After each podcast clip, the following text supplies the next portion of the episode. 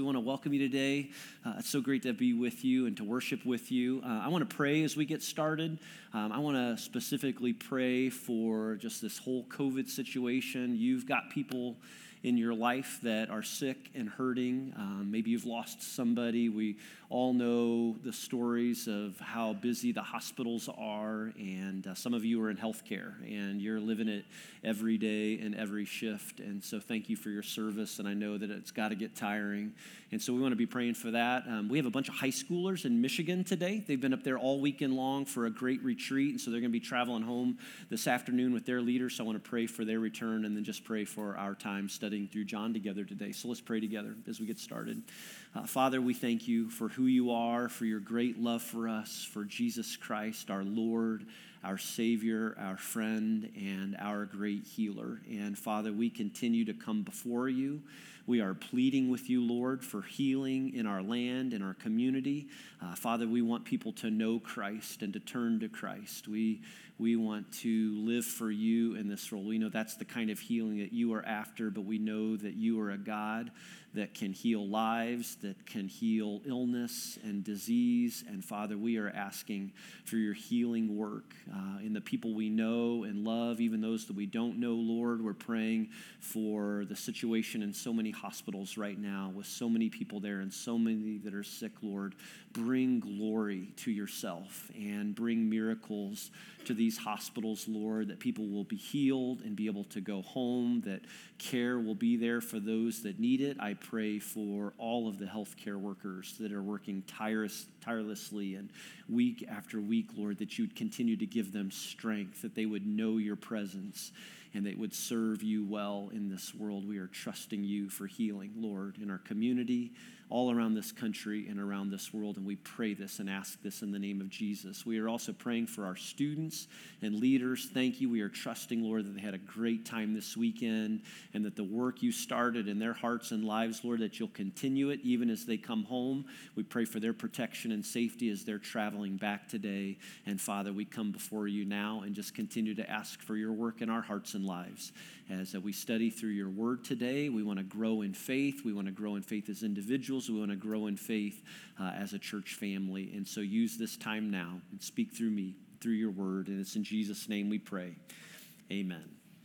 Well, we are in the third week of a series that we're calling Grow here at Genesis, where we're inviting everyone to study through the book of John with us this year as we do this together. Our prayer is that we want to grow. I want to grow in my faith and trust in Jesus Christ. You want that. We want to grow together as a church family at the same time. And if you haven't already, I want to invite you to pick up a journal back at the Info Hub. We've got a gift there for you, for everyone, so grab one of those before you leave today if you haven't. And in that journal is a handout that'll tell you a little bit more about our series.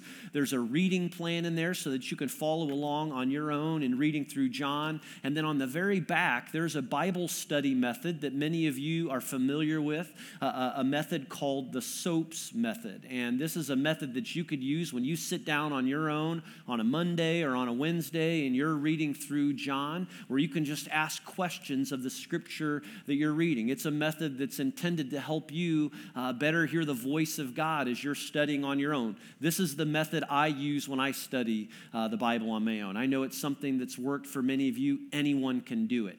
And so there's more explanation on that SOAP study in here, but I want to tell you about something that's coming up in a couple of weeks. We're going to host what we're calling our SOAPs workshop here at Genesis on Saturday morning, January 29th from 9 to 11. We want to invite you to come and be a part of that. If you've ever wanted to know, like, how do you study the Bible on your own? And so we want to teach you the SOAPs method and work through it with you. And it's kid-friendly. We're saying about ages 8 and up. If you've got a kid in your house, you know what? This is a good opportunity for them to learn as well. We're kind of preparing the seminar with them in mind, too. And so you're invited to come and learn with your kids. Like, how cool for those of you that with a family even could be reading through this with your family, with those that are living in your house, together, studying John together. For all of us, for our connection groups, that we can do this together. So come check it out on Saturday, January 29th. But why are we studying John? Like, why are we setting aside all this time in John? Well, our goal is to accomplish what I think John wanted to accomplish, and he outlines the purpose for his writing at the end of his gospel. In John chapter 20, verse 31, John the disciple, disciple says this, but these are written, basically these words, the Gospel of John, these accounts, these encounters, the words that I've recorded from Jesus, I've put them together. The Lord, I believe that God is inspiring John in this. He says, I've written these words that you may believe that Jesus is the Messiah, the Son of God, and that by believing you may have life in his name. Again, this is the goal of John's biographical work of the life and teachings of Jesus. And I'll add, I think it's his prayer for every person that reads it too, that he says that these are written that you may believe. That word believe is the Greek word pistuo. You want to learn a Greek word? Say it with me. Pistuo, all right? It's a word. It means believe, but it's more than just belief. It's to place your confidence in, to entrust yourself to the thing that you believe in by faith. All right? It's, again, this word pistuo. John uses the word 98 times in his gospel. It's a verb, which means it's active. And so it means to believe, to accept something as true, but then to keep on believing. You think it, you realize it, but then you put it into practice in your life. The way that you think, your actions, everything that you do, you keep on believing. You grow in your believing so that you have everything that you need for everything that life may ever throw at you. Back to John 20:31. He says, I want you to believe that Jesus is the Messiah, the Son of God. And then he says, and that by believing, you may have life in his name. Emphasis on the word life. All right, like believe, you're going to see the word life over and over as you read through John. What John is trying to emphasize is that there's a life out there. There's a life that we all hope for, that we're all searching for, whether we realize it or not. And John's trying to emphasize that there is a life to be lived, a satisfying, fulfilling, better than you could ever imagine or expect life available to anyone and everyone through faith in Jesus Christ. We sometimes refer to it as eternal life, which means it is a life for the future. It is a life as followers of Jesus that we can cling to and hope to on the other side of this life when you pass one day, when you go to be with Jesus, but it's for today as well. And John's going to stress that over and over again. This kind of life is available today. It's available for tomorrow. Like eternal life begins the moment you put your faith and trust in Jesus Christ. And then its promises are true for all of eternity. And so what John knows and what he hopes we experience and realize is that the more and more time you spend with Jesus, the more and more time you spend in his word and on your own, that our faith and our belief will increase each day, that it will grow, and it's going to get stronger and stronger each day as we trust Jesus with every part of our lives. All right, so John chapter 1, if you've got a Bible with you, we're going to put the words on the screen as well. If you don't have a Bible, we'd love for you to have one. There are some in the back of the room. If you get one now or you get one on the way out today, you're welcome to pick up a copy of that Bible. It's our gift to you. But turn to John chapter 1 if you haven't already. Last week, Ben, who was up here just a moment ago, walked us through the prologue or the first 18 verses of John. The prologue is extremely important as John uses it to outline many of the themes that he's going to touch on throughout the course of his gospel. And in the middle of it all, he introduces us to a man named John the Baptist. Now, we need to be very clear here. We have John the disciple, all right, who is the writer of what we know as the Gospel of John, which we're looking at this year, all right, and we also have John the Baptist. These are two different people. All right, two different individuals. You've got John the disciple and John the Baptist, or I sometimes refer to him as JTB, or that's how I write it in my notes, all right? And so you might hear me go either way with him. But here's what the disciple John says about John the Baptist. We looked at this last week. Maybe you read it this past week in John chapter 1, actually beginning in verse 6. He says, there was a man sent from God whose name was John. JTB, this is John the Baptist. He came as a witness to testify concerning that light so that through him all might believe. He himself was not the light. He came only as a witness to the light. Now, there are three other gospel writers in your Bible, Matthew, Mark, and Luke, which precede John. They provide some additional details and accounts about the life of John the Baptist that John the disciple leaves out. They let us know that John the Baptist was the son of Zechariah and a woman named Elizabeth who were old and not able to have children, but then an angel got involved, and then there was this promise from God about a baby boy who would come through them with this special assignment to help point people to Jesus, and wouldn't you know, know it, Elizabeth got pregnant, and 9 months later, John the Baptist was born. And just a fun fact about him, John the Baptist had a second cousin, someone a little younger than him, a boy named Jesus. Now, what do we learn about John the Baptist from John, though? In his gospel, John says that John the Baptist was a man sent from God, all right, as the text says, that there was this special calling, if you would, or assignment on his life, and he was sent by God as a witness.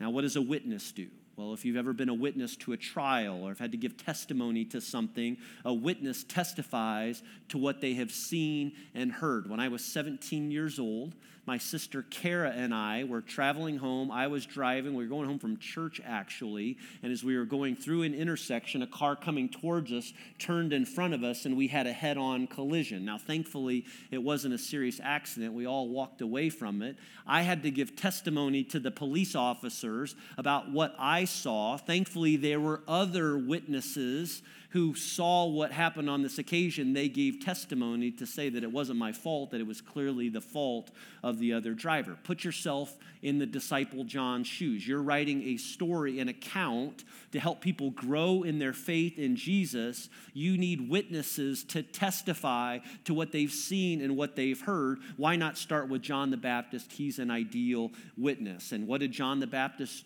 come to do? According to John, he was sent as a witness to tell others about Jesus. And we're told in Matthew chapter 3, you can look at this on your own later, that people from all over Judea and Jerusalem were going out into the wilderness to hear John the Baptist preach. And they confessed their sins to him. They were baptized in the Jordan River. That's why he's called John the Baptist. I hope you don't think that was his last name. It's not his last name. He was just a baptizer. That's what he's known for. And so they call him John the Baptist. Now, John the Baptist's ministry and influence was growing so quickly in Israel, so much that it caught the Jewish leaders' attention in Jerusalem. And so they're curious about him. They're going to send out a delegation to check in on him, to see what all the uproar is about. They go and find him. According to verse 28, which we'll look at in just a moment, John was at Bethany on the other side of the Jordan. Here's a map.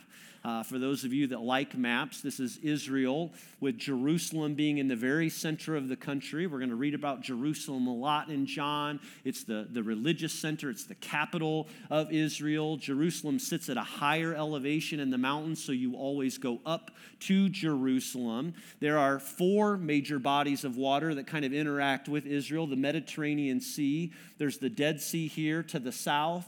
There's the Sea of Galilee to the north, where we'll find Jesus doing a lot of ministry with his disciples in the weeks to come.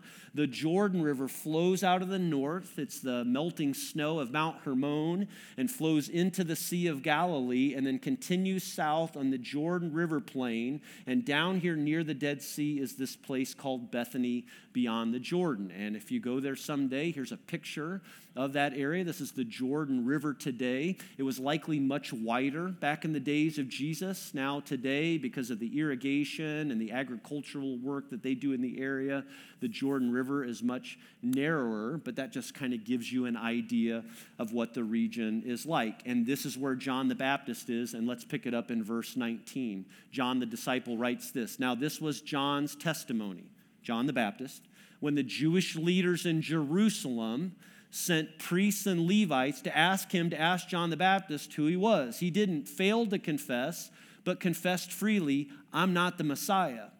They asked him, "Well, then who are you? Are you Elijah?" "Nope." "Are you the prophet?" He answered, "No." Finally, they said, "Who are you? Give us an answer to take back to those who sent us.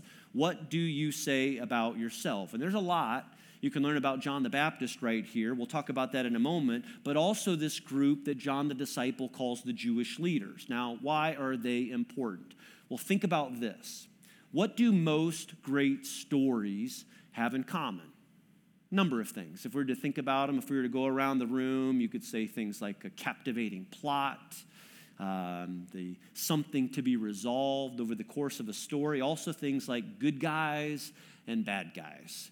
And in John's gospel, people like Jesus and John the Baptist are the good guys, and the Jewish leaders, at least most of them, are the bad guys. And we meet them early on in John's gospel because they're going to play an important part.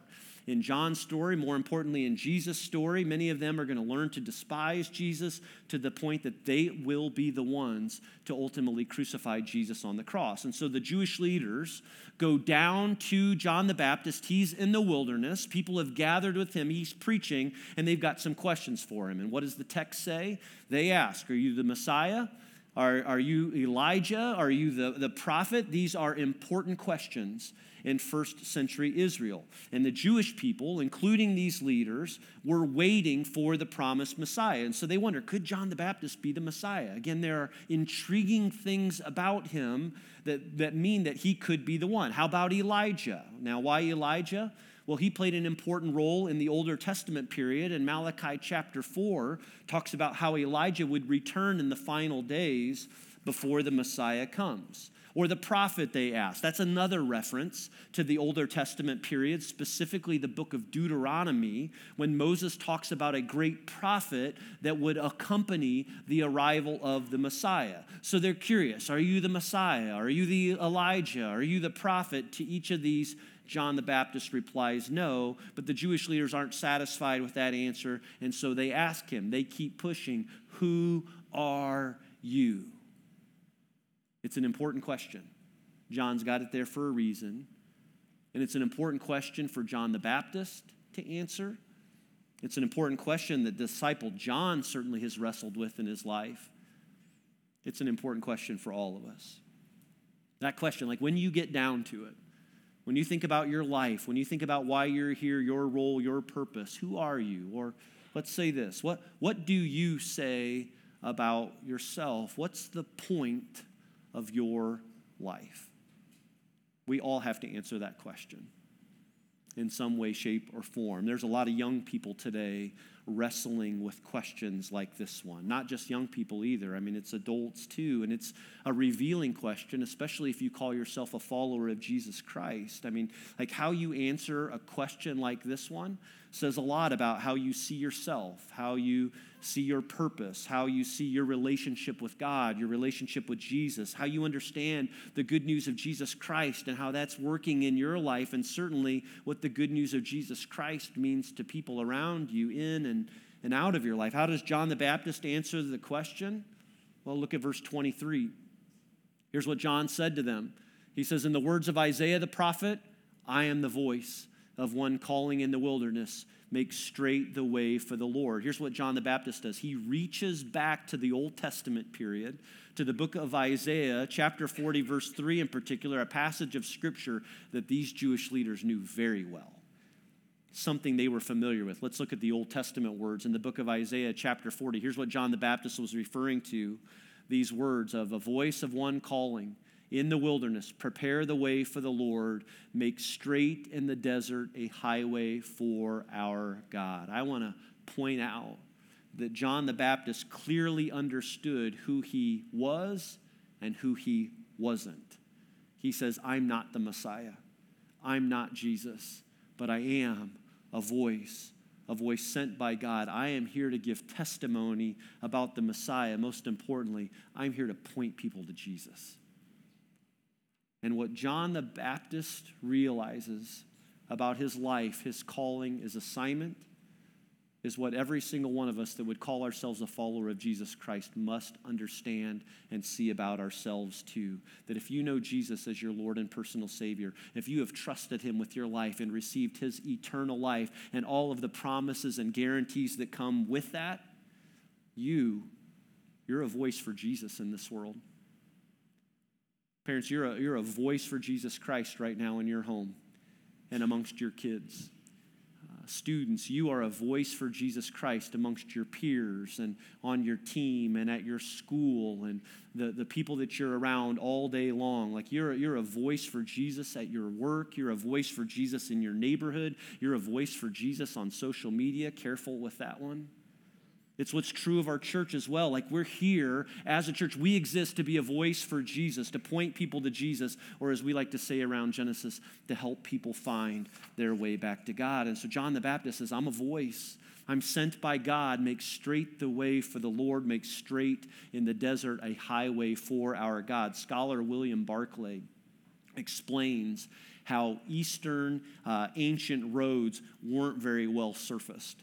But when a king was expected in a particular location or region, extensive work would be done to prepare and to smooth the roads for the arrival of the king. And so this is John the Baptist's way of saying, get ready, prepare your hearts. Prepare your hearts for King Jesus, because the king is coming. And how did the Jewish leaders respond to his answer and his explanation? Verse 24, it says, now the Pharisees who had been sent questioned him, well, why then do you baptize if you're not the Messiah, nor Elijah, or the prophet? And so they kind of ignore his answers and explanation, if you would, and their attention shifts to baptism. And they ask, why are you baptizing people? Now, here's what's interesting about baptism for John the Baptist and specifically for the Jewish people. Baptism for the Jews was a lot different than how we see and celebrate baptism as Christians today, because back then, baptism represented a way, a couple of things. It represented a way for Gentiles, those who weren't Jews, to convert to the Jewish faith. It provided an opportunity for people to repent of their sins and to be cleansed from them. And you could also say that it was a way of getting ready for what they believed that God would eventually do. But Jesus is going to come on the scene. He's going to usher in a whole different way of baptism, specifically through his death and resurrection. It's the baptism that we celebrate today as a church. It's the baptism that many of you have experienced with your own life, and that some of you, Lord willing, are going to experience in a couple of weeks. What does baptism mean for us today as Christians? It's a symbol of what has already been accomplished in your life. That you don't become a believer when you're baptized, but baptism is a picture of what's already happened in you. So that when we see someone go into the water in baptism, it's a picture of Jesus' death and burial. It's a way of saying, I've died with him.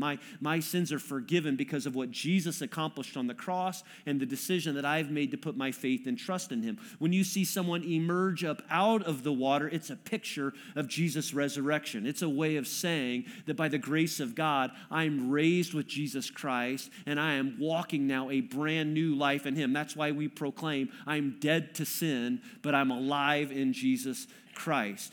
Who should be baptized then? Well, if you've surrendered your life to Jesus Christ and trusted him with your faith and his forgiveness for sins in your life, and you haven't been baptized, you should be baptized. And you should do it in a couple of weeks when we celebrate baptism here. If you're ready to trust Jesus Christ as your Lord and Savior, to receive his forgiveness and to follow him, you should be baptized. And we'd love to talk with you about these things. Again, Jesus was baptized. He told us that we should be baptized. And on Sunday, January the 30th, we're going to celebrate baptism together here. And Lord willing, we're going to baptize kids and students and men and women who are ready to follow Jesus. What are you waiting for?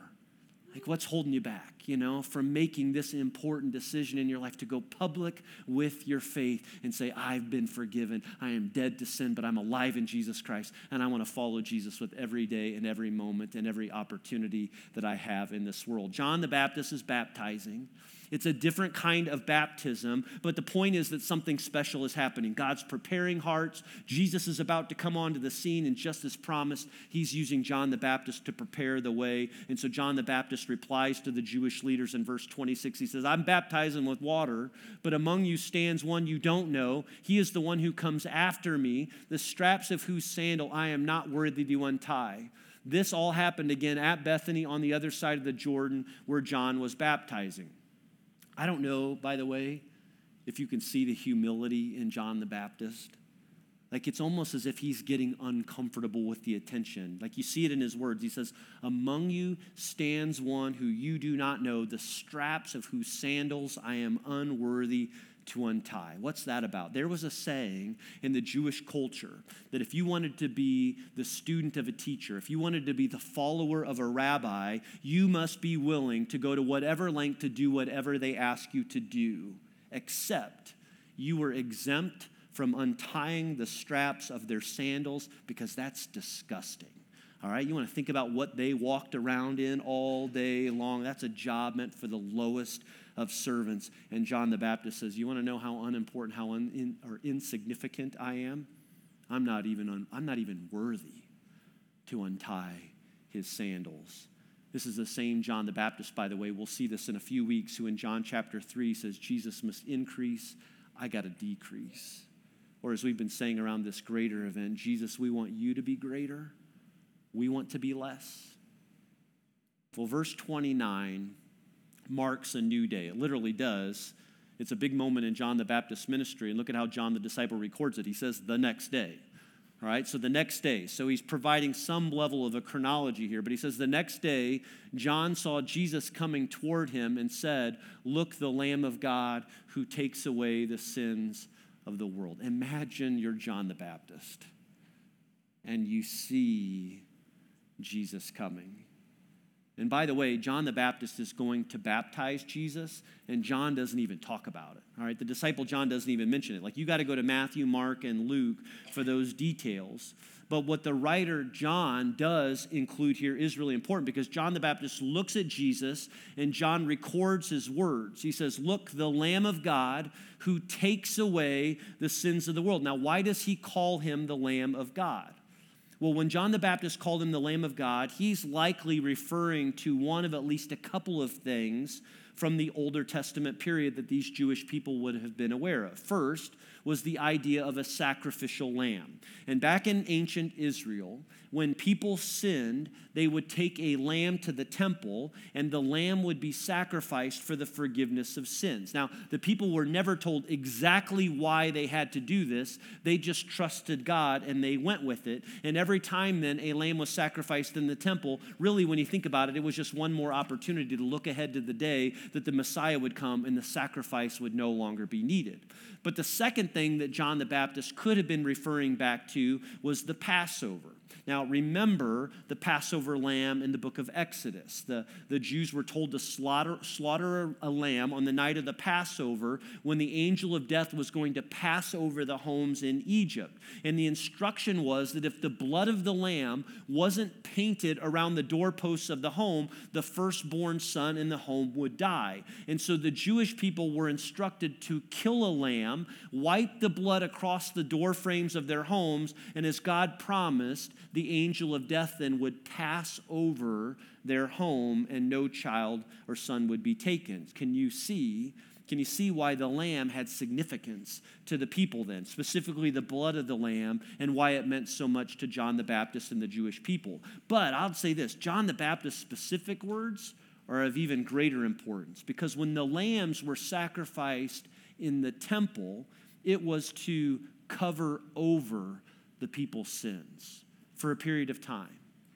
because most likely as soon as they walked away and sin once again entered their lives, they were just as guilty as when they came. But that's not what John the Baptist says, because if you look specifically at the text, if you've got your Bible open, he doesn't say the lamb who covers, but he says, no, he is the Lamb of God who takes away the sins of the world. See, John the Baptist understood that Jesus Christ was the Lamb of God who came to do something unlike anything that had ever been done before. And what was that? To take away the sins, to remove them once and for all, to die so that we could be forgiven, to provide a solution to the problem of guilt and pain and punishment, and not just temporarily, but to do this permanently once and for all and forever. And that's why the Apostle Paul, many years after Jesus ascended into heaven, would say in 1 Corinthians chapter 5, verse 7, that Christ, that Jesus, our Passover lamb, has been sacrificed. As Christians, we get to look back with confidence and faith and know that it happened, that it's been accomplished, that Jesus died and provided a solution to the problem of sin. For John the Baptist, he's looking forward in faith, believing this is what Jesus came to do. Again, let's look at verse 29. The next day, John saw Jesus coming toward him and said, look, the Lamb of God who takes away the sin of the world. This is the one I meant when I said, a man who comes after me has surpassed me because he was before me. I myself did not know him, but the reason I came baptizing with water was that he might be revealed to Israel. Now, John the Baptist says, I don't know him, but that's not true. Because remember, they're cousins and likely spent a lot of time together growing up. And so what he likely means is that he didn't know that Jesus was the Messiah, the Son of God, until we read this as we continue.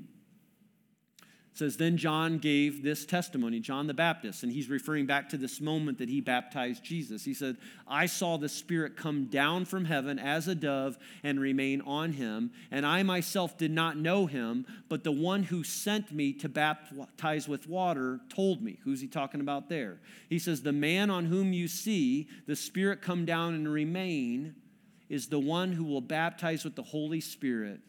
John the Baptist says, I have seen and I testify that this is God's chosen one. Now, there's a lot going on there, but how did John the Baptist know? Well, God told him.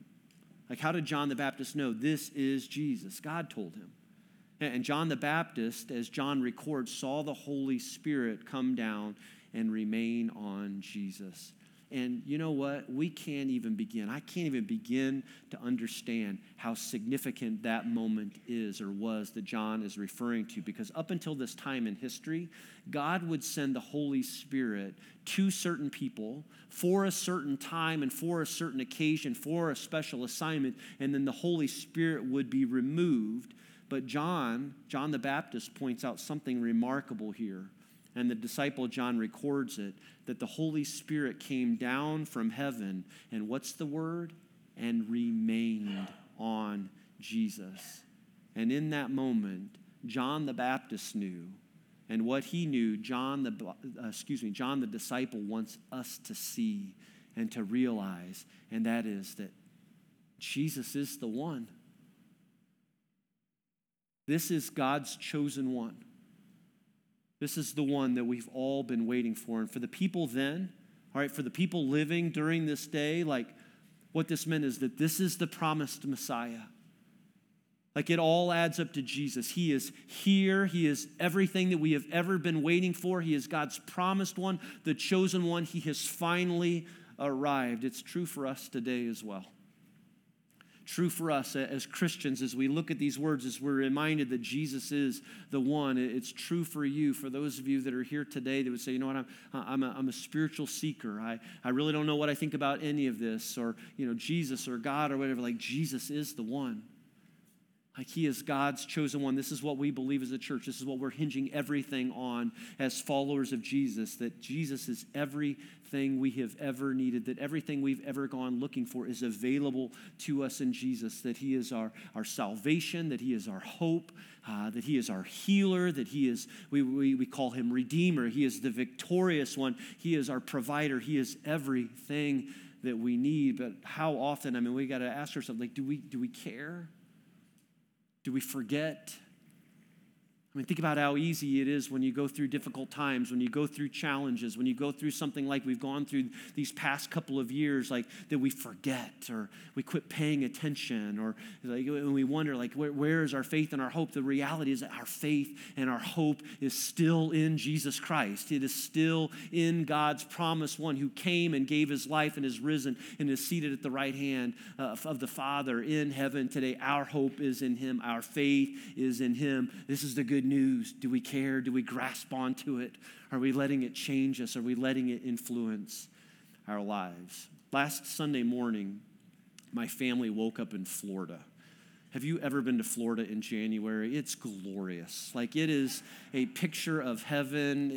It's wonderful. I mean, one of these days you're going to wonder, where's Paul in the wintertime? Paul's in Florida. That's where he is. He is in Florida. And so we were at Grandpa's house for 3 or 4 days, like, and it was just so good. I mean, 70 degrees. I mean, I get my cup of coffee in the morning. We go outside and just sit on the driveway. We just sit on the driveway. We'd lay down on the driveway during the day. And the sun and the heat, people are probably wandering by, wondering, what in the world's going on? I knew what was in Indiana. Like, I knew what we were coming back to, but we woke up last Sunday morning. We were supposed to fly out about 11:30 last Sunday morning, and about 6 a.m. I woke up, and I looked at my phone, and I got a notice from the airline that our flight had been canceled. And so we started, doing some work at that point. We contacted the airlines and we're sorry, we can't get you out till Tuesday, which, and thinking about it, it's well, great. We'll just stay in Florida for a couple of extra days, but there are jobs and school and all this stuff. And so ultimately we had to make the painful decision last Sunday morning that we were going to drive back from Orlando. How many of you have ever made the drive from Florida to Indiana? It's a long drive. Georgia is a very, very long state. And so this is how our vacation's going to end. We pack up the vehicle. We are on our way. We are getting about to the Georgia-Florida line, all right? And it's about 11:30 now. I check my email. There's an email from the airline saying, "We are sorry that your flight was canceled this morning. We are pleased to let you know that we have rebooked you on another airline for an 11:30 a.m. flight through Dallas and into Indianapolis at about 7 p.m. tonight." We're 2 hours north of Indy. It's 11:30. There are people flying in the air on their way to Dallas, and we are driving now. You know how hard it was driving through Nashville at about 9:30 p.m. last Sunday night? Knowing, when we pulled into the south side of Indianapolis around 1 in the morning last Sunday night, really, we could be home. We could have made it home. The news was there for us, and we missed it. Look at the words of John the Baptist again as the disciple John records them. I like how the ESV translates them. He says, "The next day he saw Jesus coming toward him and said, 'Behold, the Lamb of God who takes away the sins of the world.'" The word "behold" is so much more than just looking at or making a quick glance. It means to look intensely, to lock eyes, to realize what's before you, and to embrace it completely.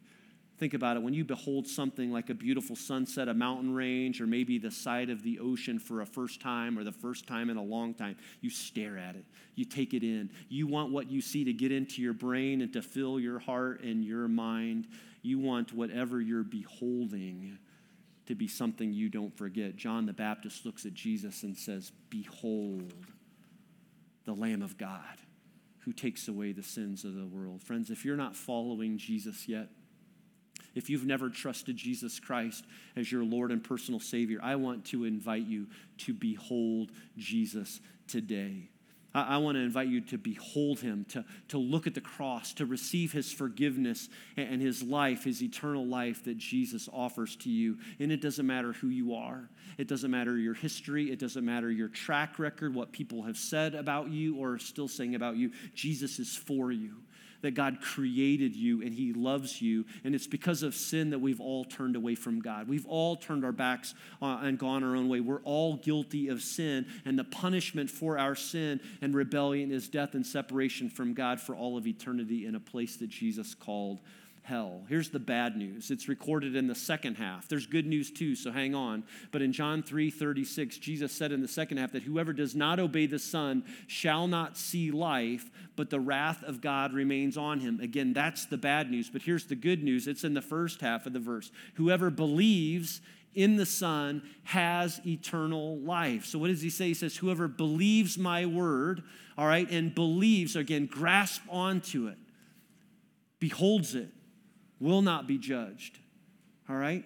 Again, the second half is the bad news. The first half is the good news that God has provided a lamb in Jesus Christ who went to the cross and gave his life on our behalf as a sacrifice in our place. And the message of Jesus is that whoever believes in Jesus is freed from God's punishment and receives eternal life. Jesus said this about the good news in John 5:24. Jesus said, these are his words, "Truly, truly, I say to you, whoever hears my word and believes him who sent me has eternal life. He does not come into judgment, but is passed from death to life." Again, Jesus says, whoever hears my word and believes will not be judged. They have crossed from death to life. Apart from Jesus, you are destined to die.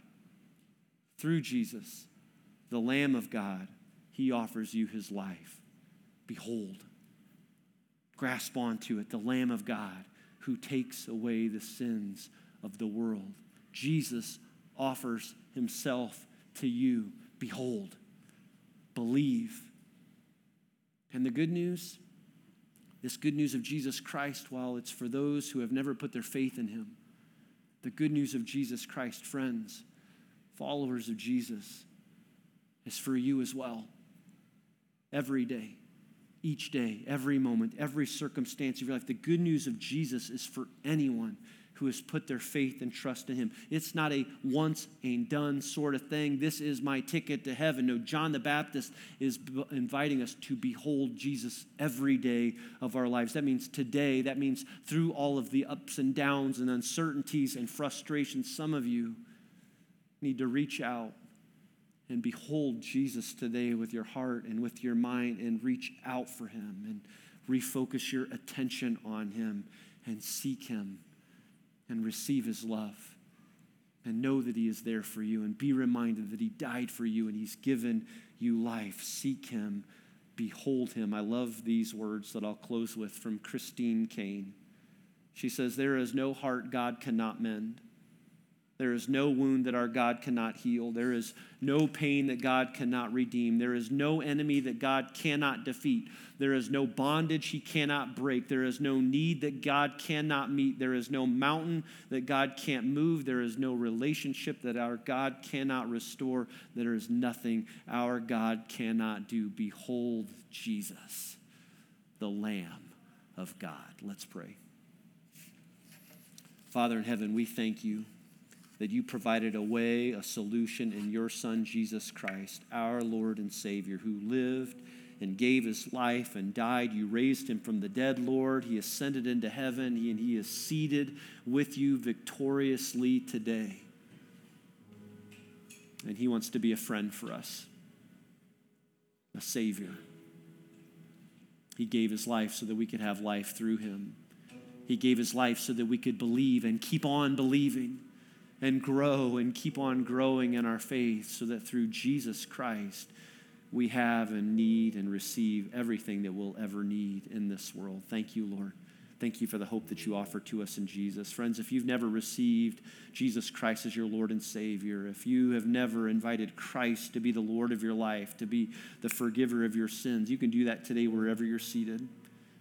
Just pray to him. Just speak out the words to him. "Lord Jesus, I need you in my life. Forgive me, cleanse me, heal me. Behold Jesus today." What would hold you back from making a decision like that? He offers himself to you. He offers his life to you. Behold Jesus, the Lamb of God. He is for you. He gave his life for you. Receive his life and love today. And Father, I also pray for those that are here today that know you, that have given their lives to you, but maybe have drifted. Maybe life circumstances have them beaten up. Maybe they've gotten focused on other things. We all get distracted. It's so easy to wander, Lord. I pray that today would be the day that we come on back and behold Jesus, our great friend. Father, strengthen our faith today. Renew our hearts, our faith, and our love for you. I pray that around this room right now, people would experience your love in a powerful way, your presence. Change us, Lord, today and in the days to come. We want to be a voice for you. We want to lean on you.